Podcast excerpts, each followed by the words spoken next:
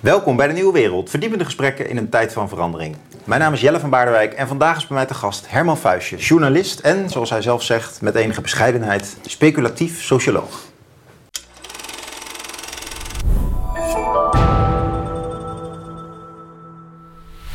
Inderdaad. Ja, Herman, je hebt een aantal boeken op je naam staan inmiddels. Eén over Zwarte Piet, Zwartkijkers. Over Suriname ligt hier op tafel. Ja. Ik heb ook een mooi gesprek Ja. over gevoerd met Ad. Kunnen Ja. mensen opzoeken. Zullen we even posten. Daar komen we misschien nog over te spreken. En nu een nieuw boek over eh, ja, dat het in jouw generatie normaal was om niet in dienst te willen, om dienst te weigeren. Althans, bij de progressieve Ja, een deel- intellectueel. Een deel van mijn generatie in de stad, eh, met je linkse studerend en zo. Ja. De- Maar ook wel eraan verbonden, de idee dat, dat deze eh, beperkte groep toch ook een soort voorhoede was van een mentaliteit die in meer gematigde vorm in die tijd en ook nog wel wat daarna in de rest van Nederland ook wel werd gevonden. Ja, ja. En Nederland was toch ook, we hebben het dan over die generatie van de jaren 60, 70 zeg maar. De boomers. De boomers. Eh, ik ben een modelboomer, want ik ben geboren in 1946, dus dat was de baby top, zeg maar. Ehm, en eh, dus dit, dit boek gaat over een gezindheid die, die, die zich eh, voordeed onder een deel van deze groep, namelijk in het westen, in de steden enzovoorts. Terwijl er natuurlijk op, in andere milieus volop enthousiast ook in dienst werd gegaan. Hele generaties met opa, en, eh, met het eh, uniform in de kast en met de omscheiding misschien ook in de kast. Dus het is zeker niet zo dat dit voor de hele generatie gold. Maar toch, zoals ik zei, een, gezindheid eh, waarin Nederland zich toch onderscheidde in die periode van een zekere distantie tot het militaire gebeuren. Daarmee suggereer je direct dat het in Duitsland en Frankrijk anders was? Ja, dat denk ik wel. Ik heb dat niet vergeleken onderzocht. Het soort vergelijkend onderzoek bestaat volgens mij ook niet. Ik ben het niet tegengekomen. Ehm, in Duitsland was het, eh, denk ik, het dichtst bij. Ook in Duitsland is, eh, we hebben het dan over wat later, na de Wende, het leger eh, half uitgekleed, zoals in Nederland. Ook daar heeft dat protesten opgeroepen. Ehm, maar die, die, die beetje, een beetje eh, gevoelsmatige afkeer, eh, afzijdigheid, afkeer van het militaire, die vond je volgens mij in Frankrijk eh, nauwelijks. Misschien ook een beetje in de Scandinavische landen. Ehm, maar Frankrijk en Engeland eh, veel minder in ieder geval. Ja, je gaat op zoek naar de, eigenlijk de, de, de gronden hiervan. Hè? Waar zit die afkeer nou in? Ja, dat is een goede vraag. En dat, daarop is geen antwoord. Dit boek is niet een boek dat een antwoord geeft op deze vraag. Het is wel een speurtocht naar, naar die antwoorden. En ik kom eigenlijk, ik heb het vergeleken, deze speurtocht met een eh, bergwandeling. Je loopt in de bergen, je wil naar boven. Je denkt, ik ben er. En dan sta je boven, maar dan zie je weer een nieuw massief liggen in de verte. En dat gaat heel lang zo door. Maar ondertussen kom je toch steeds dichter bij de top. Nou, dat is hier ook een beetje zo. Dus wat, wat ik hier doe is eh, suggesties, vragen oproepen, vragen proberen te beantwoorden. En die gaan over de, eh, de golfbeweging die we hebben gezien natuurlijk, na, de, na de oorlog. Waarin eh, de, de, de, de boomers ehm, op alle mogelijke manieren rebelleerden tegen gezag, tegen autoriteit, eh, tegen gehoorzaamheid. Allemaal eigenschappen die in het leger natuurlijk van belang zijn. Ehm, en het gekke is dat, die, dat, dat, daar verbaas ik me enorm over achteraf. Ehm, die, het, de strijdkrachten, de, de, de krijgsmacht, eh, was natuurlijk in de jaren waar wij het nu over hebben een schild tegen eh veronderstelde agressiviteit vanuit het Oostblok. Nou, als er ergens in de wereld autoriteit en gezagstrouw en zo werd beoefend, dan was het eh, in het Warschau-pact. Dus wij waren tegen uh, kadaverdiscipline, met leger, met alles wat erbij hoorde. Dat vonden wij uh, progressief. Um, maar de, daarmee, daarmee, namen we dus niet deel aan de pogingen uh, die er werden ondernomen om onszelf te beschermen tegen veel ernstige vormen van diezelfde mentaliteit die ons bedreigde vanuit het Oostblok. Dus achteraf eigenlijk heel raar. Ja, of, of ik dacht zelf eigenlijk dat de intellectuele boomers uh, met elkaar uh, discussieerden op de universiteit zo van... ja, maar is die framing van het conflict tussen Oost en West... is dat, is dat niet ook ideologie? Um, is het gevaar wel zo reëel? Ik, dacht, ik, ik dacht eigenlijk dat jullie op die manier naar die oorlog keken. In dit boek leerde ik trouwens dat het... Dat, Welke oorlog? nou, de, de Koude Oorlog. De Koude Oorlog. Ja. ja. Als, Eh, als, een, als een politiek opgeblazen iets. Ja, jullie is natuurlijk een enorme generalisatie. Ja, nou ja. Ja, nee, Ja. dat is niet als flauwigheid. Ehm, in mijn omgeving, ik studeerde eh, tien jaar, dat kon toen nog, van 1964 tot 74. Waarvan ik, eh, ik, ik werkte erbij, zeg ik onmiddellijk eh, erbij. Ja. Ehm, aan de sociologiefaculteit van de UvA, van de gemeenteuniversiteit UvA. En om me heen, eh, de een en de ander werd communist van mijn medestudenten. Eh, ja, en, die, en daarvoor gaat het al een beetje op wat jij daar eh, suggereert. Dat, ja, die, die, Koude Oorlog, dat weet ik eigenlijk niet, hoe ze dat rijmden hè, met, het, met het gevaar dat er was. maar door communist te zijn, relativeerden ze in ieder geval dat gevaar. ja. Het was Ehm, misschien nog erger. Ze zagen het gevaar meer in Amerika dan in... Ja, omdat Vietnam natuurlijk en zo. En Ja. ja, ja inderdaad.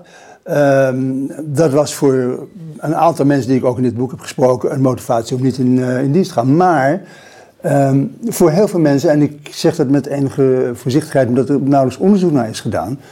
eh waren dat soort ideologische overwegingen eigenlijk niet eh, de belangrijke reden om er niet in te willen. Eh, bij mij bijvoorbeeld, ik dacht over dat soort ideologische dingen helemaal niet na. In dienst gaan, dat deed je niet. Nee, dat was gewoon een, een, een, iets voor aliens. En, eh, Dus ik had ook geen politieke... Ja, ik was wel tegen de Vietnamoorlog, maar het was niet dat ik dacht... daarom ga ik... eh, daarom wil ik me eronder uitwurmen, wat ik dus ook wel heb gedaan. Was je ook een demonstrant? Ging je dan... Ik heb wel aan Vietnam-demonstraties deelgenomen, ja. Nou ja. Maar ehm, kijk, het feit dat die Amerikanen daar dingen deden die niet fijn waren, was natuurlijk helemaal niet een reden om tegen, a priori tegen iedere vorm van eh, militair, militaire waakzaamheid te zijn. Eh, en dat kan je nog een beetje doortrekken. Er waren natuurlijk ook genoeg mensen in die tijd eh, die niet mee wilden doen met de NAVO, want er zaten foute landen in de NAVO. Portugal zat erin, Griekenland, foute dict- dictaturen. Eh, in Duitsland, je had hoge, hoge eh, types in de NAVO die nog in de oorlog aan de foute kant hadden gestaan in Duitsland. Eh, dus dat, zijn, dat waren ook overwegingen, niet zozeer bij mij, maar ook bij anderen, om te zeggen: ik, wil niet in dienst. Maar ja, dat is, ik vind dat niet, hè, als ze dat soort bezwaren hebben, die waren terecht, is er nog niet een reden om daar maar af te zien van, van elke waakzaamheid tegen het Oostblok. Ja, mooi gezegd. Ik, ik heb nog even naar je boek, want je hebt het ook heel mooi opgeschreven. En één ding vond ik wel bijzonder aardig. Dat is nog eigenlijk de essentiële vraag die voorafgaat aan deze discussie. Ehm, wat zijn nou de redenen die mensen hadden? En eh, voor jou, je presenteert het ook als de aanleiding. Het is een stuk van eh, Theo van den Doel. Ja, Eh, zal ik het even zelf voorlezen? Ja, doe dat dat. is, dan kan jij erop reflecteren. ja. Ehm, in 2018 schreef jij een artikel in NRC en hij reageert daarop. Ja. Afgelopen zaterdag liet Herman Vuistje, lichtingsploeg 64, dus toen had je dienst gemoeten eigenlijk, ja. eh, ons weten dat hij destijds op slinkse wijze de dienstplicht was ontlopen. In zijn relaas geeft hij aan zich als freerider te hebben gedragen, terwijl leeftijdsgenoten soms twee jaar van hun leven opofferden om hun grondwettelijke plicht na te komen. Feitelijk waren Vuistje Komsoei profiteurs, die op een slinkse wijze de wet wisten te omzeilen. Terugkijkend betreurt Vuistje zijn gedrag en is van tegenstander in voorstander van defensie veranderd. Als socioloog trekt Vuistje geen verdere conclusies. Dat is jammer. ja. En Ja. dat is natuurlijk leuk als iemand zo op je reageert. Ja, alleen, Dat jij het nu opvoert in een boek. ja, alleen ik wist het niet. Want eh, dat stuk schreef dus in 2018. Eh, en hij reageerde daar dus in datzelfde jaar op. Maar dat was een ingezonden stuk en dat heeft de NRC niet geplaatst. En niet alleen dat, ze hebben mij ook niet verteld, wat heel onnetjes is van de krant, dat dit artikel eh, er was. Dus eh, toen ik eh, vorig jaar aan dit boek werkte en een, een, een stelletje mensen eh, had ontdekt waarvan ik dacht, daar ga ik mee praten. Toen was hij gewoon, omdat hij een actieve deelnemer is aan het, aan het publieke debat over defensie, en we ook voor een gesprek uitgenodigd. Ehm, toen heeft hij me eerst een half jaar in de wachtkamer gezet. Het is geen tijd en zo. hè. Uiteindelijk mocht ik dan komen. En eh, toen kwam hij dus met het ingezonden stuk tevoorschijn. Ja. En dat ik dus nooit gelezen had. En waarin hij mij dus opriep eh, om dat artikel tot een beetje een serieus boek uit te werken. Waar ik dus op dat moment ook mee bezig was, zonder dat hij en ik van elkaar wisten. Ja, ja, ja, Heel bijzonder. Ja, zeker bijzonder. Ik heb hem uitgenodigd voor de, hij heeft op de presentatie van het boek ook eh, gesproken. Ja. Ja. Nou, dan heb je het nog wel weer recht gedaan. Ehm, Wat, wat bedoelde hij eigenlijk met dat jij als socioloog meer moest reflecteren op je freeriderschap? Wat bedoelde hij Hij daarmee? vond, hij vond dat ik te veel het had, in het artikel had opgehangen aan mijn persoonlijke geschiedenis. Eh, die ook in dit boek is opgenomen, maar hier heb ik het proberen uit te breiden tot een deel van die generatie. Eh, dus hij vond dat ik, dat ik te weinig, eh, ja, eigenlijk, dat ik eigenlijk te veel bekentenisliteratuur had gepleegd, zeg maar, en te weinig op zoek was gegaan naar sociale achtergronden. En dat heb ik nou juist in dit boek willen doen. Eh, er wordt mij vaak gevraagd, jij hebt het nog niet gedaan, dat is heel netjes. Of misschien was je nog van plan. Of ik mij schaam. En of ik me schuldig voel en of ik me wil excuseren en allemaal dat soort vragen. Ehm, Nee, dat was ik niet van plan. oh, goed zo. Nou, die worden dus vaak gesteld. En dan moet ik zeggen, ja, sorry, dat is niet het thema. Misschien of ik dat doe of niet, eh, dat is niet eh, jouw zaak. Dat is mijn, eh, mijn persoonlijke eh, betrokkenheid. Ja. In dit boek gaat het om een poging tot verklaring. Niet tot een poging om tot zelfrechtvaardiging of zelfkastijding, maar laten we eens kijken hoe het mogelijk was dat zo'n deel van die generatie en een, ook een grote deel in zekere mate van Nederland deze gezindheid heeft omarmd. Eh, en dat is wat ik dus in dit boek heb proberen te doen. Nou, is dit ook eigenlijk de- deze benadering nog even methodologisch? Want Ja. we vroegen net van eh, wat Theo van den Doel onder sociologie, eh, of wat, Ja. wat zijn verwachting was toen hij zei, kan hij niet eens als socioloog reflecteren? Nou, jij zegt nu eigenlijk, ik wil de achterliggende gezinte van deze beslissing van mij begrijpen en hoe die dus eigenlijk maatschappelijk gezien Ja. eh, kon ontstaan. Is dit, eh, wa- wat heb jij in die tien jaar als socioloog eigenlijk, kun, je daar in een, in, een, in een alinea zeg maar wat over zeggen? Over hoe, hoe kijkt een socioloog naar de wereld? Het is een studie die toen denk ik best groot was. Inmiddels eh, veel kleiner en veel specifieker geworden. Wat, wat, wat, heb je toen als socioloog eigenlijk, wat, wat is sociologie toen, toen jij dat studeerde en hoe, hoe dat, Ja. Is dat nog steeds hoe jij denkt? Of ben jij eigenlijk hier vooral journalist eigenlijk? Ja, dat, ik ben er tussenin blijven hangen, of, of gesprongen eigenlijk moet ik zeggen. Toen ik studeerde had je twee kanten. Je had de systemen, uh, Tucker Parsons, dat was de, de, de systeembenadering van hoe, hoe, hoe zitten de dingen in elkaar, hoe werken de dingen. Eh, een hele poging tot objectieve beschrijving van de werkelijkheid in zijn structuren. En ik, studeerde, ik begon dus in 1964 en in Amsterdam kreeg je toen de Elias, eh, Norbert Elias kwam ook naar Amsterdam. En toen kreeg dus daar die hele eh, Eliaanse school, eh, waarbij het ging over, over zelfbedwinging, zelfdwang, controle vanuit, van buitenaf op mensen. Een heel actueel onderwerp natuurlijk in de jaren 60, 70, hè, waar- waarbij toch een beetje de, de mentaliteit heerste dat we nu wel groot genoeg waren om onszelf eh, voor de foute dingen te behoeden. De zelfzwang. En dat is in Amsterdam een hele invloedrijke eh, school geworden. Bram de Zwaan eh, hoort daarbij. Eh, mijn vriend Cas Wouters is prominent. Ehm, en ik ben er ook een beetje door aangestoken, maar dan meer in kritische zin. Want ik heb mijn hele leven eigenlijk ook geschreven dat ik niet geloof dat het waar is. Dat wij eh zozeer zijn opgeschoven in onze beschavingen. Het is allemaal beschaving bij Elias. Dat we geen vreemdzwang meer nodig hebben. Dus ik ben altijd een beetje een buitenbeentje geweest dat betreft. Nee, we moeten de zeep erover als dat nodig is. Ehm, dus, dat, em, dus mijn blik op sociologie is die, een beetje die van een buitenstaander geweest. In dat opzicht, althans in Amsterdam. Ehm, en eh, ja, wat ik verder ben gaan beschrijven, dat is voor een deel gaat het inderdaad over die kwestie. eh, eh, wat is de rol van de overheid? Kunnen we die inderdaad in zijn controlerende of zelfs dwingende gedaante missen of niet? Eh, ik ben een beetje een hardliner op dat gebied altijd geweest. Ehm, en daarnaast ben ik een beetje die kant van, die, inderdaad, van die speculatieve sociologie opgegaan. En dat is eh, eigenlijk een beetje een toevalligheid. Ik ben geïnteresseerd geraakt al tijdens mijn studie in godsdienstsociologie. Eh, niet omdat ik zelf religieus ben opgevoed, dat is niet het geval. Ehm, maar ik ben wel opgevoed in een sociaal-democratisch gezin waar moraal erg belangrijk eh, werd gevonden.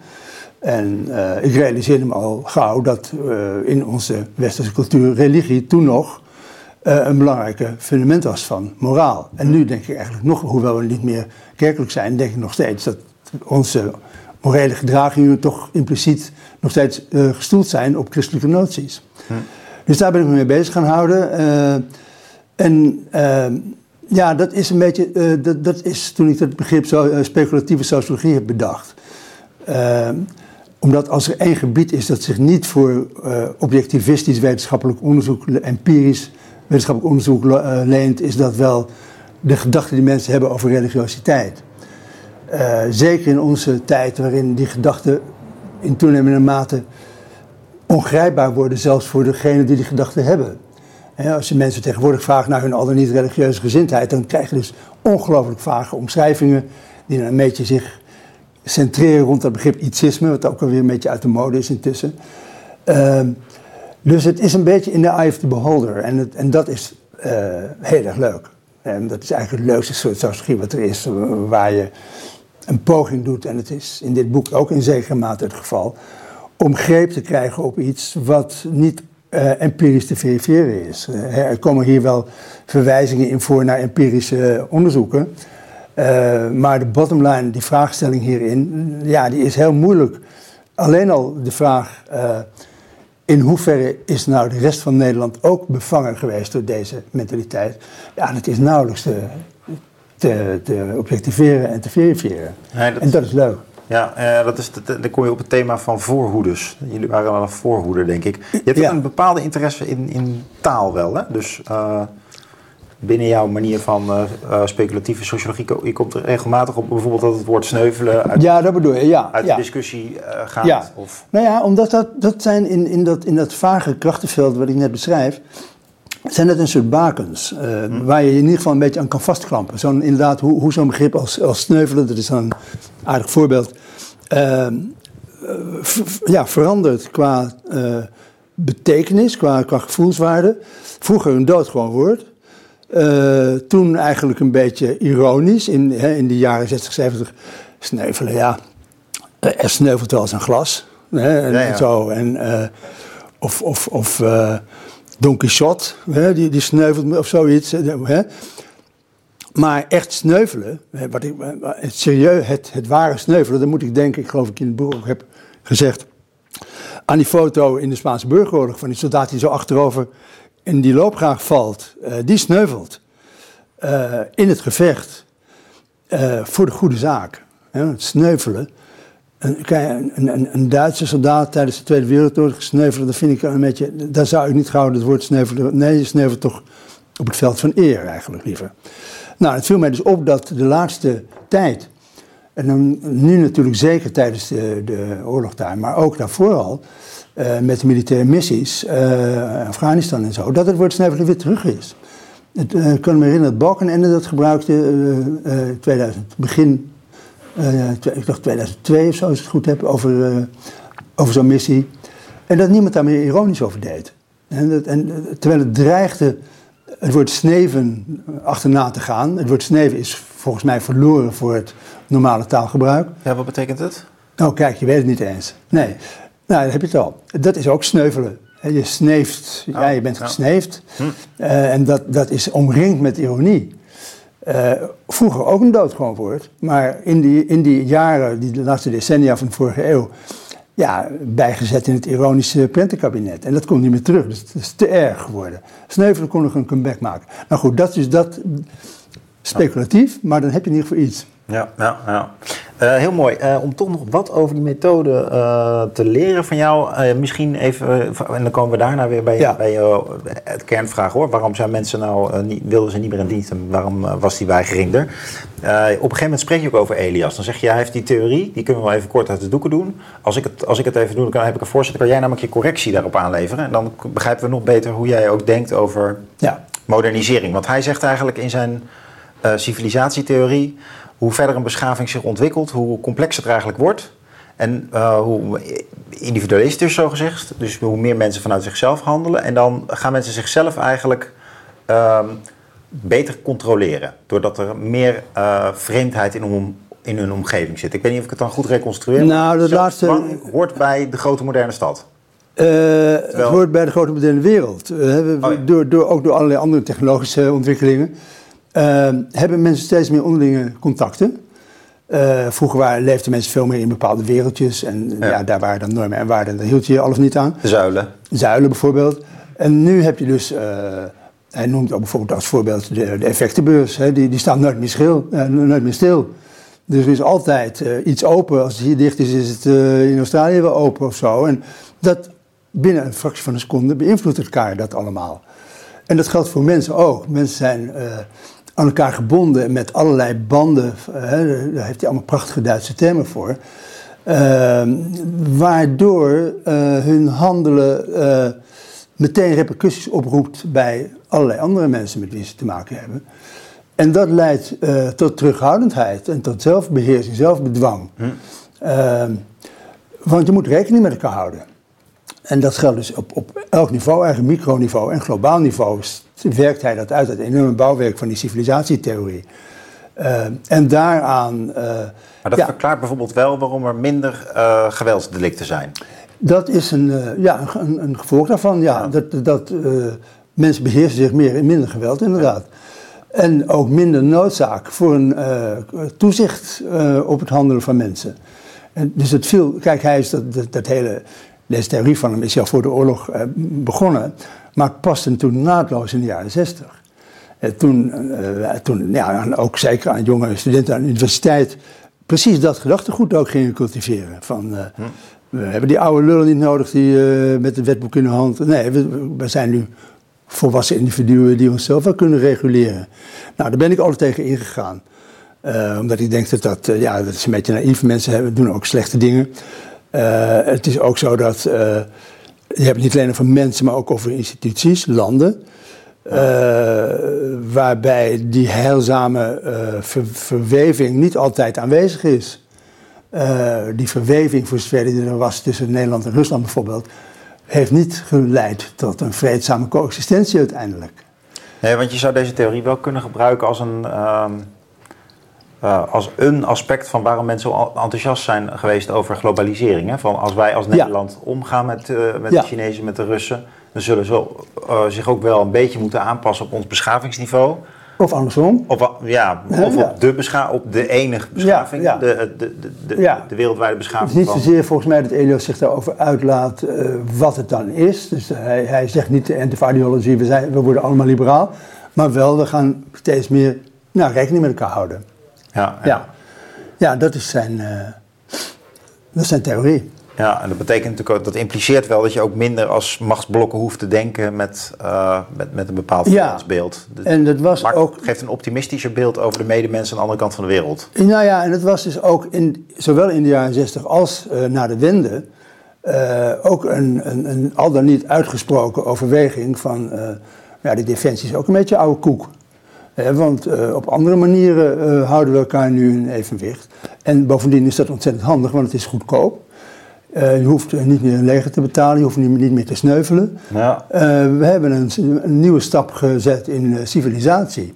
Maar het geldt ook op een, op een veel lager, op een microniveau. Bram Zwaan bijvoorbeeld is een, een, een profeet geweest van de onderhandelingshuishouding. En de onderhandelingshuishouding is ook, die heeft ook dat kenmerk van volwassen, beschaafde mensen uh, die ook met elkaar verbonden zijn door allerlei interdependenties, uh, banden van onderlinge afhankelijkheid.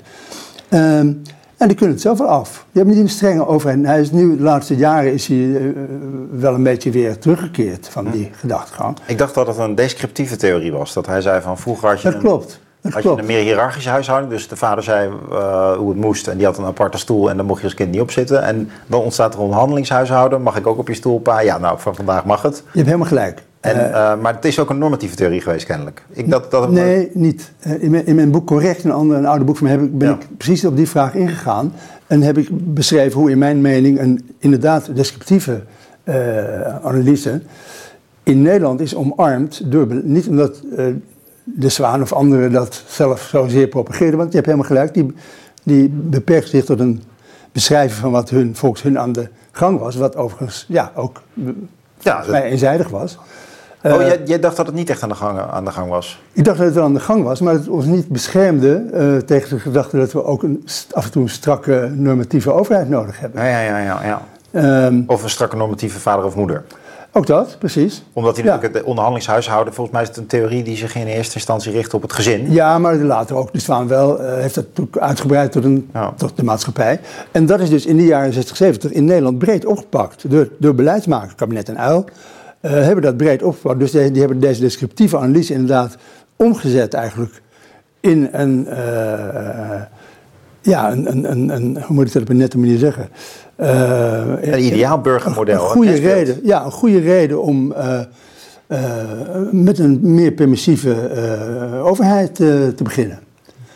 En dat is... bijvoorbeeld, ik noem maar eens wat. in die, hè, als je zegt dat je ziek bent, krijg je ook klaar.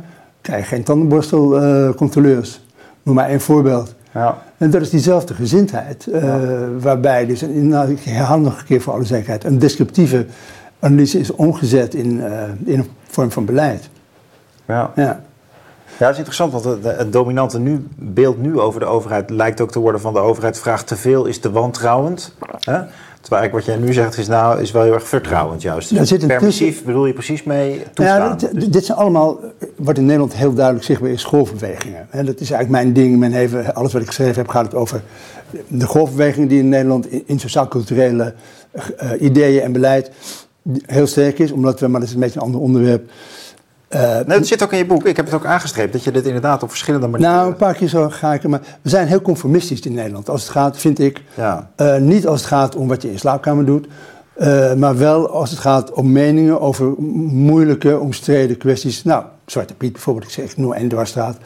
Dan zijn we redelijk conformistisch. Dan, dan, dan, ik ben een oude Zwarte Piet-verdediger. en zie om me heen dat al, heel half Nederland gaat mee met die gedachte dat Zwarte Piet fout is.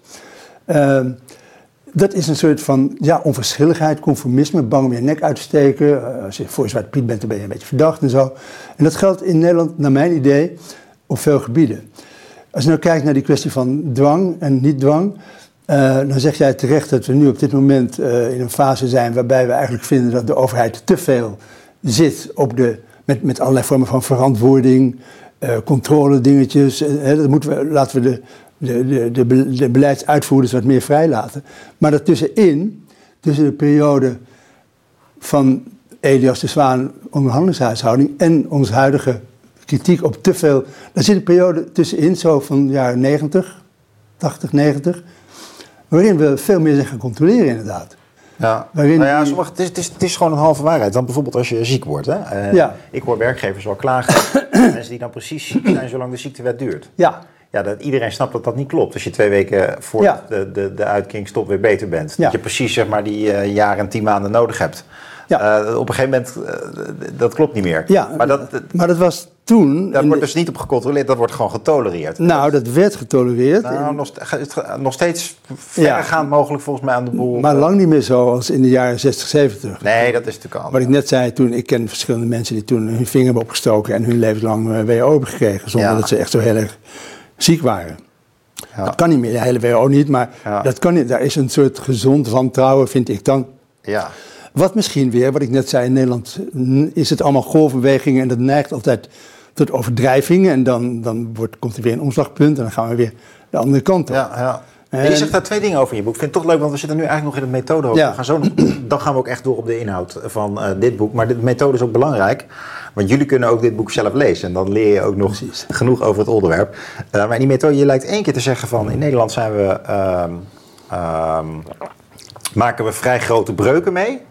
En één keer met verwijzing naar uh, de historisch. Dus dat is helemaal alleen wat je nu zegt. We zijn heel progressief en dan uh, worden we wat mm conservatiever, zal ik maar zeggen. Ja. Of we willen allemaal, uh, we zijn fan van dienstplicht of we zijn er ja, juist weer kritischer over. Maar ergens anders verwijs je ook naar um, James Kennedy, die een boek heeft geschreven over de jaren 60. En dan maak je volgens mij weer meer het punt van ja, de elite is gewoon meegaand.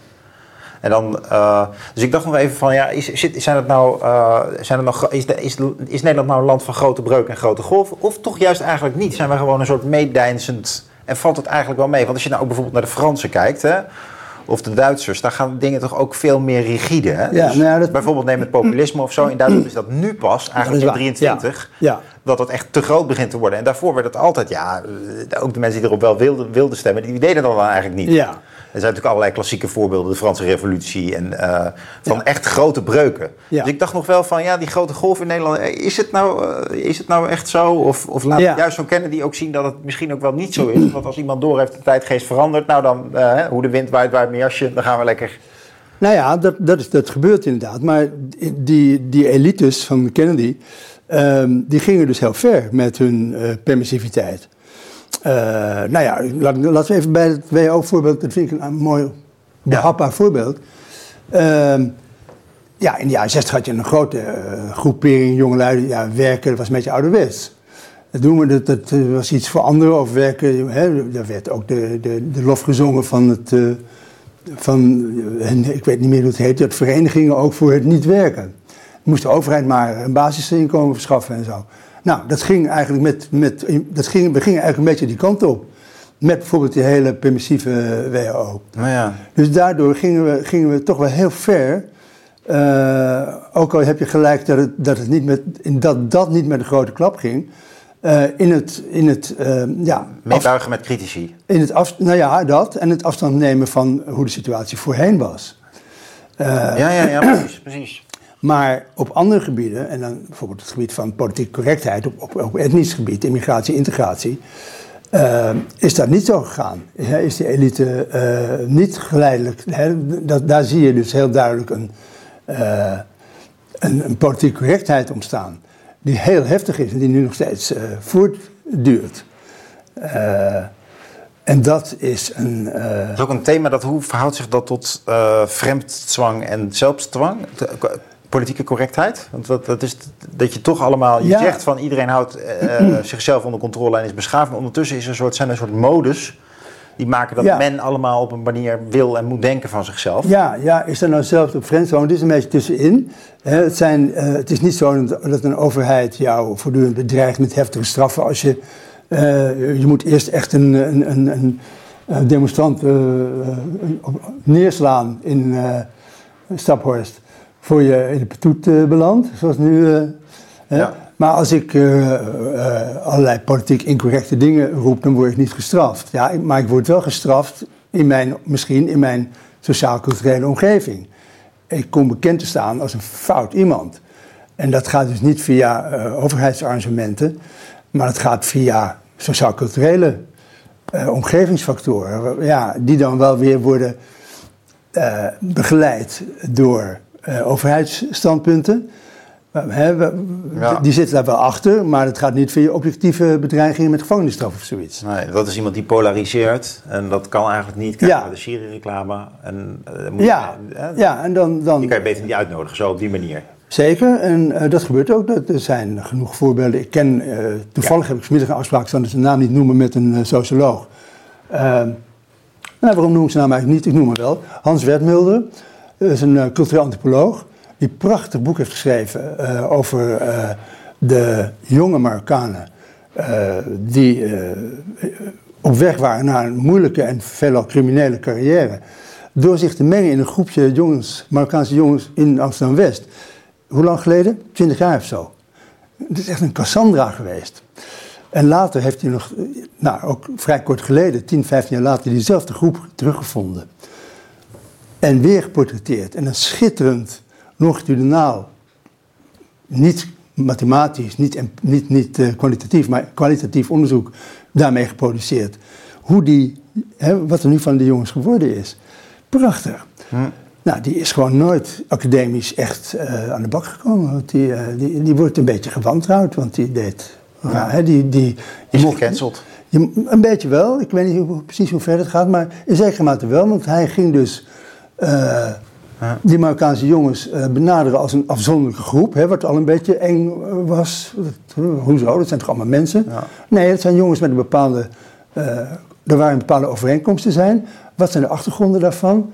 hoe komt het dat ze vaak voorkomen in de criminaliteitsstatistieken, wat toen al duidelijk was? Ja. ja dat hoorde dus eigenlijk niet. Heel bijzonder. Misschien moet je samen met hem nog eens terugkomen om zijn boek te bespreken. Nou, dat zou wel goed kunnen. Ja. ja um, Oké, uh, jij gaat dus niet in dienst als je in je studententijd zit, of je bent dan 18, 19 neem ik aan? Ik ben dan 18, ja. ja.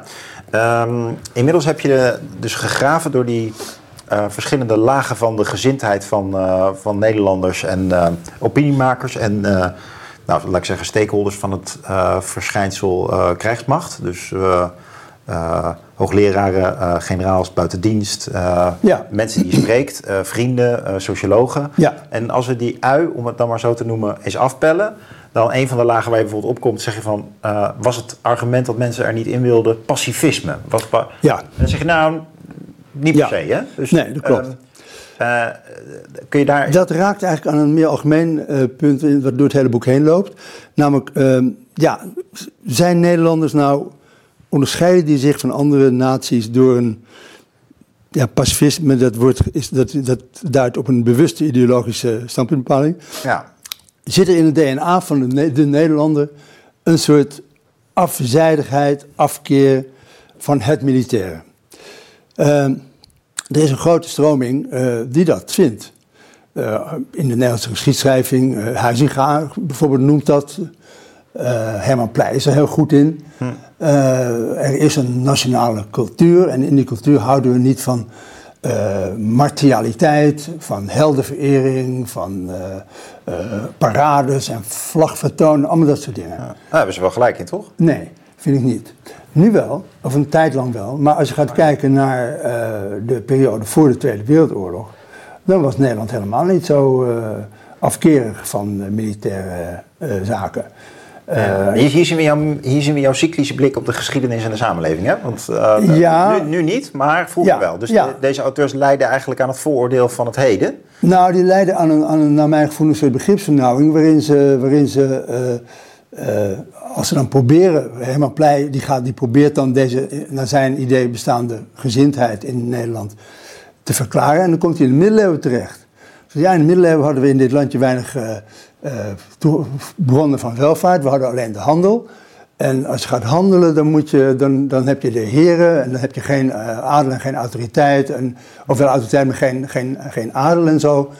Ehm, en dan gaan mensen hun eigen zaakjes wel regelen. Ja. De burgers, een burgerlijke samenleving. Ja, steekhoudend. En, uh, en dat vergelijkt hij dan met, dan, dan kan je ook niet gebruiken dat mensen hun kop al te zeer boven ja. het maaiveld uit, uitsteken enzovoort.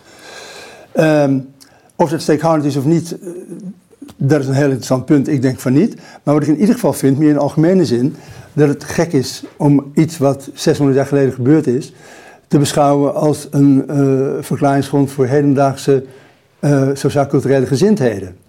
Um, dus jij gaat, jij gaat dan terug naar 100 jaar geleden? Of 50 of 10, maakt niet uit. Maar... Nou ja, maar toen, je, je beschrijft zelf bijvoorbeeld prachtig hoe er niet echt veel aandacht is voor um, uh, de soldaten die nog geprobeerd hebben Nederland te redden voor de Duitsers. En dat er in de herinneringscultuur ja. bijvoorbeeld weinig aandacht is voor de Gebbenberg, voor de, Precies. voor de, de, de, de, de paar punten waarop Nederlanders zich opgeofferd hebben voor het land. Ja. En dat de herinneringscultuur vooral gericht is op, op de holocaust. Op, ja, op, maar ik probeerde dat... dat uh, dus daar speelde die heroïek uh, in. En dan zit je toch al meer dan 50 jaar geleden niet echt, toch? Nou, niet alleen meer dan 50 jaar geleden. Dat, dat is allemaal... Dat is eigenlijk sociaal-culturele geschiedschrijving. Hmm. Um, die, die, die militaire gezindheid van ons die is op de proef gesteld in de meidagen van 1940. Dat is niet leuk afgelopen. Hè? We zijn Nee. snel verslagen. Um, daarna kreeg ze de politionele acties. Dat is ook niet leuk afgelopen en was er überhaupt niet leuk. Um, dus er, was, toen ik op school zat en studeerde, geen, niet weinig aanleiding om de vlag uit te steken voor de Nederlandse militaire prestaties. Uh, en ik denk, en dat is dan een van de hypotheses eigenlijk in dit boek, dat misschien onze uh, mindere, mindere gezindheid om in dienst te gaan daar ook mee te maken heeft gehad. Dat we in ons onderwijs en onze opvoeding een generatie hebben gehad die uh, getekend was door deze militaire nederlaag. Ja. Uh, en uh, dat heeft ook ertoe dan wellicht geleid uh, dat we in die periode ook vraagtekens zijn gaan zetten bij vlagvertoon, parades, de tap, militaire tap toe, NAVO-tap toe. Allemaal een beetje onzin. Uh, misschien ook, en ik, nogmaals, ik, dat is allemaal speculatieve sociologie, maar door deze uh, niet fijne recente geschiedenis op militair gebied. Voor die tijd, voor als je gaat kijken naar Nederland door de eeuw heen, ook sinds de middeleeuwen, dan zie je een hele reeks. We waren gewoon hartstikke militaristisch. En even, dan heb ik nog niet eens over de kolonies. Maar ook, uh, ja, ik, zat net te kijken naar die, uh, die serie over het rampjaar uh, 1672. Nou hebben we toch uiteindelijk ook uh, drie be belegerende naties weten te weerstaan, om het iets te noemen. Verder geef ik in het boek een serie voorbeelden van Nederland, Nederlandse militaire inspanningen door de eeuwen heen. die ook er niet om liegen. Dus, en die ook gevierd zijn? Die we, toen werden gevierd. En we hadden ook tot, tot de Tweede Wereldoorlog ook een traditie van, van, van parades en uh, een leger. Er was een, een, hm. een, een, ik weet even niet hoe die heette, maar een nationale militaire feestdag. Uh, en nu na die golfdal van, hè, van de tweede helft vorige eeuw, zie je dus weer een nieuwe ontvankelijkheid daarvoor. Ja. Binnenkort is de eh, Veteranendag in Den Haag. Daar ga ik maar eens naartoe, had ik gedacht. Eh, dat is een enorme eh, bijeenkomst op het Malieveld. Waar dus de, de veteranen en de veteranen van tegenwoordig zijn natuurlijk bijna allemaal uit militaire missies in, in NAVO-verband, of in, hoort dat, in vredesverband. Jongens die zijn omgekomen of gewond geraakt Ja. in hun strijd om, ja, om goede dingen te doen. Die wij hebben gestuurd naar verre landen om daar, eh, hoe je het ook het resultaat mag beoordelen, maar om een poging te doen om goede dingen te doen die wij allemaal goed vinden. Eh, en die dagen zijn hartstikke populair. En de hele tijd was het, dat woord veteranen is ook zo'n woord, dat, dat hoort een beetje thuis in het rijtje van sneuvelen en zo. Eh, toen ik eh, studeerde en zo, toen was een veteraan was een beetje, ja, een beetje raar. Ra- Je had oorlogsveteranen van de Tweede Wereldoorlog, die waren goed. Eh, maar die waren eigenlijk ook, ja, die zaten in een bepaald hokje. Maar de latere veteranen, zeker die uit Indië, was natuurlijk een hele aparte categorie waar we niks mee te maken wilden hebben. Eh, en nu dus die, die Afghaanse, of die, die, die eerste vredesmissie-veteranen. Ja, het was een beetje, ook een beetje ander, het waren een ander soort mensen. Wat moest je ermee? Daar had je eigenlijk geen belangstelling voor. En achteraf, eh, nou, als je maar ergens voor schaam, eh, dan is het eigenlijk dat wel een beetje. Dat, ik, dat die mensen die wij daar heen hebben gestuurd om in onze naam goede dingen te doen, dat we die niet hebben geëerd. En nu denk ik, ja, dat, dat moeten wij doen. Die mensen moeten eren. Eh, heel veel mensen gaan ook naar die, naar die Veteranendag. Het is ook een beetje een kermis. Maar er is ook een parade bij. En die begint steeds meer op een echte parade te lijken ook. Met legervoertuigen en met de hele har- eh, toestand. Mooi dat jij ook waagt Ja. aan dit soort voorspellingen. Die heb je eerder gedaan in je loopbaan, dus die, eh, die komen vaak uit. Hè? Je hebt wel een goed gevoel voor wat er... Dus het thema gezag, militaire traditie, vlaggen, dat, dat, dat, groeit. Dat, is helemaal niet wordt nog moeilijk. groter. eh, ja, dat is helemaal niet moeilijk, want Emma, mijn collega Emma Brunt heeft wel eens gezegd... eh goede, in haar geval ging het om sociale journalistiek. Je gaat gewoon op een hoek staan, je ziet een optocht voorbij komen... Je beschrijft eh, die optocht en eh, dat, die, dat goed was. Daarna komt er nooit meer een optocht, maar je blijft gewoon op de hoek staan. Na een tijd komt hij weer voorbij. Ja, ja. Nou, dat is een beetje wat. eh, zo, zo moeilijk is het niet om tegen de. Als je een beetje nadenkt om tegen dingen in te gaan en voorspellingen te doen die ooit misschien weer eens uitkomen. Ja. Hm. Nou ja, oké. dat is een heel bescheiden antwoord, Herman. Ehm, ja, als we nog, eh, zeg maar, welke laag in die, eh, in die ui van verklaringen zou nog interessant zijn om hierbij te, eh, te betrekken? Dus we hebben de- de- de pa- pacifisme gehad. Nou, dat is niet, niet echt een factor op die manier. Dat, Ja. dat, Nou ja, één, één heel belangrijke laag die door het hele boek heen loopt, is de laag van opportunisme. Het is niet leuk om in dienst te gaan en anderhalf jaar van je leven kwijt te zijn, terwijl je ook lekker kan gaan studeren in de stad en leuke dingen doen. Eh, dat is een lijn die door het hele boek heen loopt. Eh, ook weer heel speculatief, eh, want dan ga je dus twijfelen, vraagtekens zetten bij de motieven die naar voren worden gebracht. Het pacifisme, ik ben een pacifist, Ja. is daar één van. Ik ben tegen Portugal en de NATO, is een andere. Mensen nemen eigenlijk, van, nemen eigenlijk hun verantwoordelijkheid niet. En, en willen liever Nou ja, de, genieten van een goede leven. De, de vraag is of veel van die argumenten, die heb ik proberen te, een beetje te, eh, te ontrafelen, eh, de echte argumenten zijn of, of de, de handige argumenten. Eh, daar, oh, daar komt geen antwoord op. Dat, dat, maar Je verkent het in ieder geval. ik verken het en ik denk dat, dat als ik het allemaal zo overzie, eh, nogmaals met een kwalitatieve blik, dat voor veel mensen heeft gegolden wat voor mij gold. Je dacht er gewoon niet aan. Je dacht, het, je dacht gewoon niet aan. Het was niet aan de orde.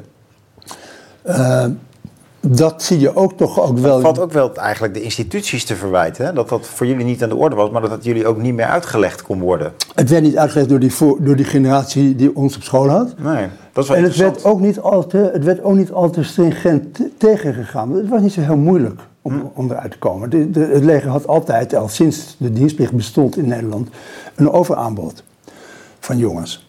Eh, dus een, een, een meerderheid eh, is, ging niet in dienst, al sinds het begin. En er waren allerlei arrangementen. Je had, vroeger had je de, kon, je, kon je iemand anders in, in een Napoleon, vanaf de Napoleon. Ja, dat vond ik heel saillant deel in je boek. Ja, zit een Ja. beetje in het begin, hè? Dat je Ja, dan, dan had je dus de, het ramplasanten systeem. Dus jij had een, een rijke papi. Eh, om, te, om te beginnen werd er gelood, hè, dat was dus te veel. Nou, dan werd je ingelood, dus dan moest je. Maar dan kon je dus met iemand die was een arme sloeber, uh, die was uitgeloot, een deal maken. Papi betaalde. En dan ging die voor jou in dienst. Hij was jouw remplaçant, jouw vervanger.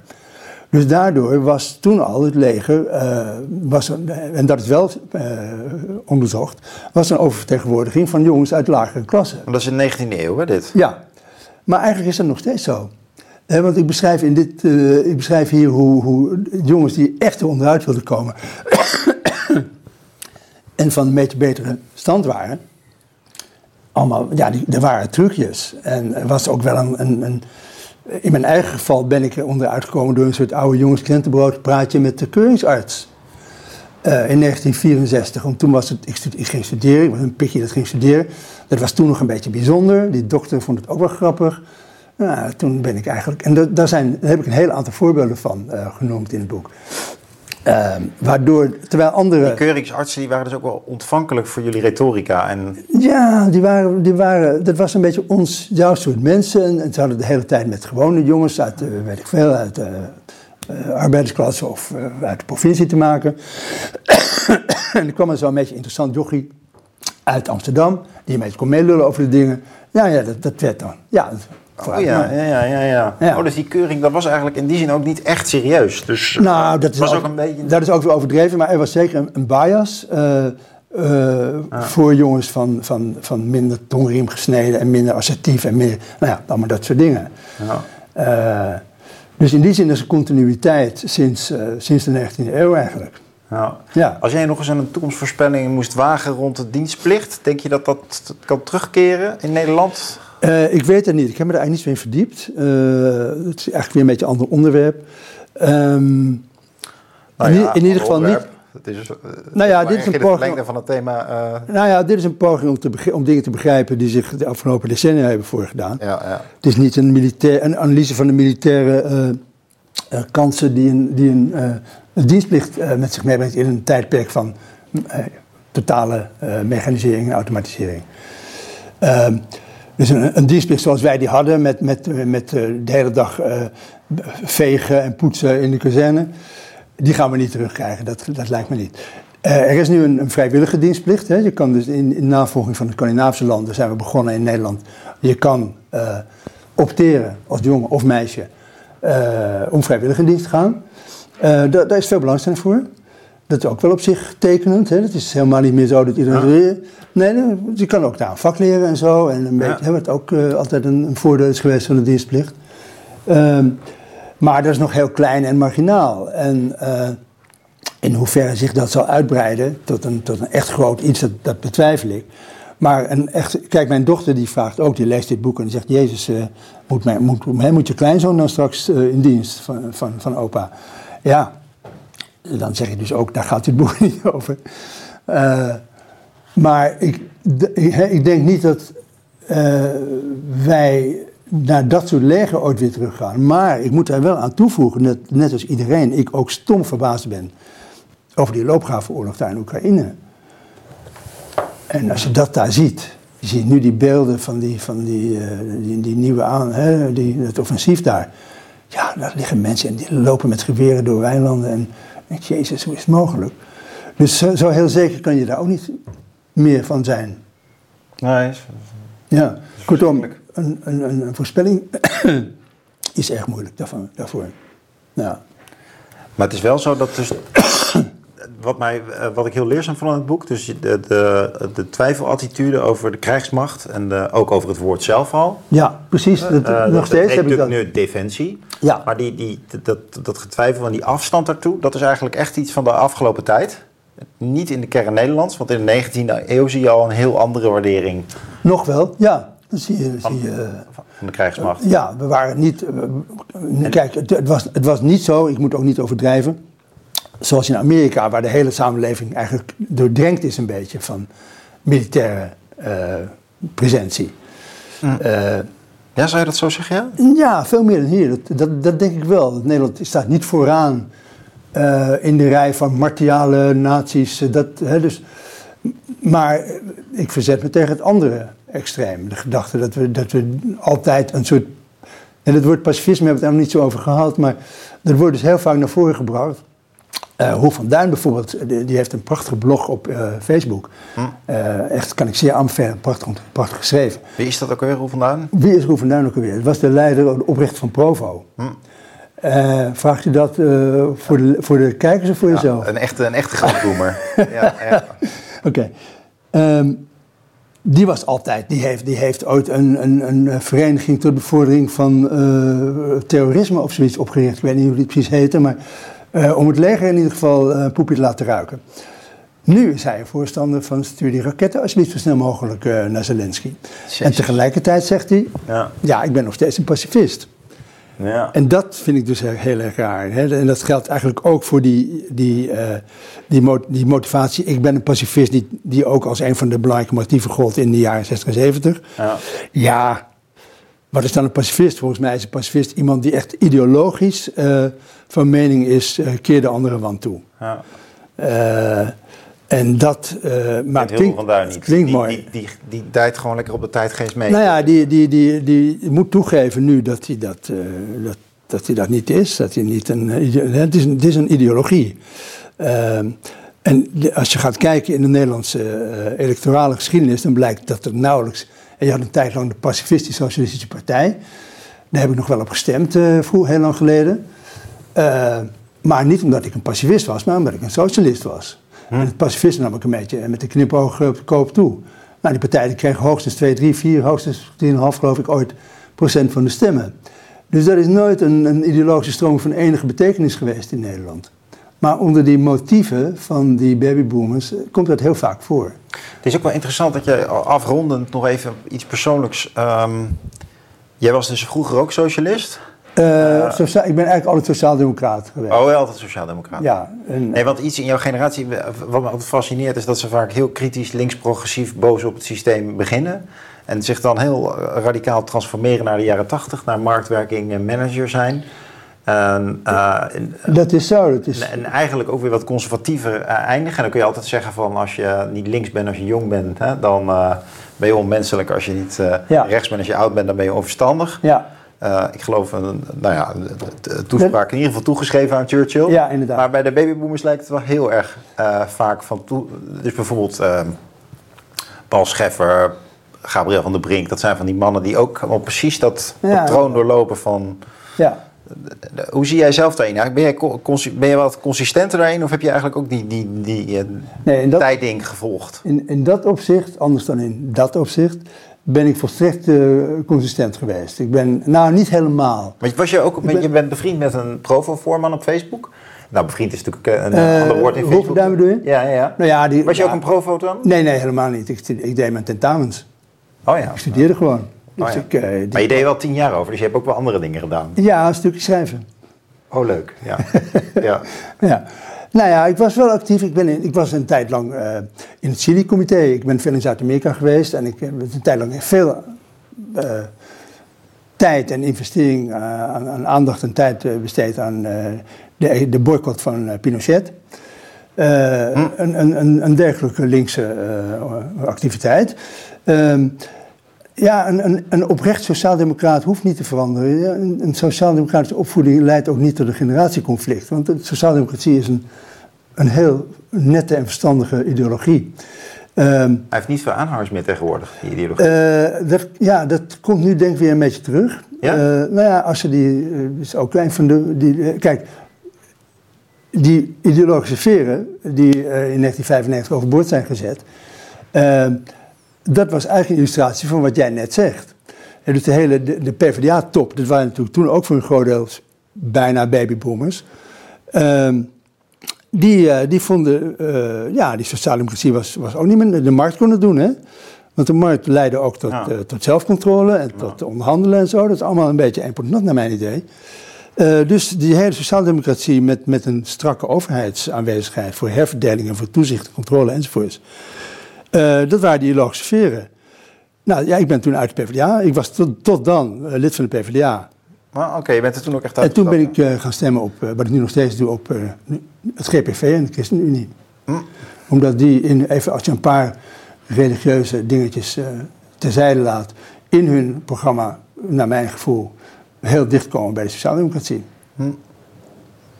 Fascinerend. Het is je vast ook eens opgevallen dat in jouw generatie die tijding zo zit.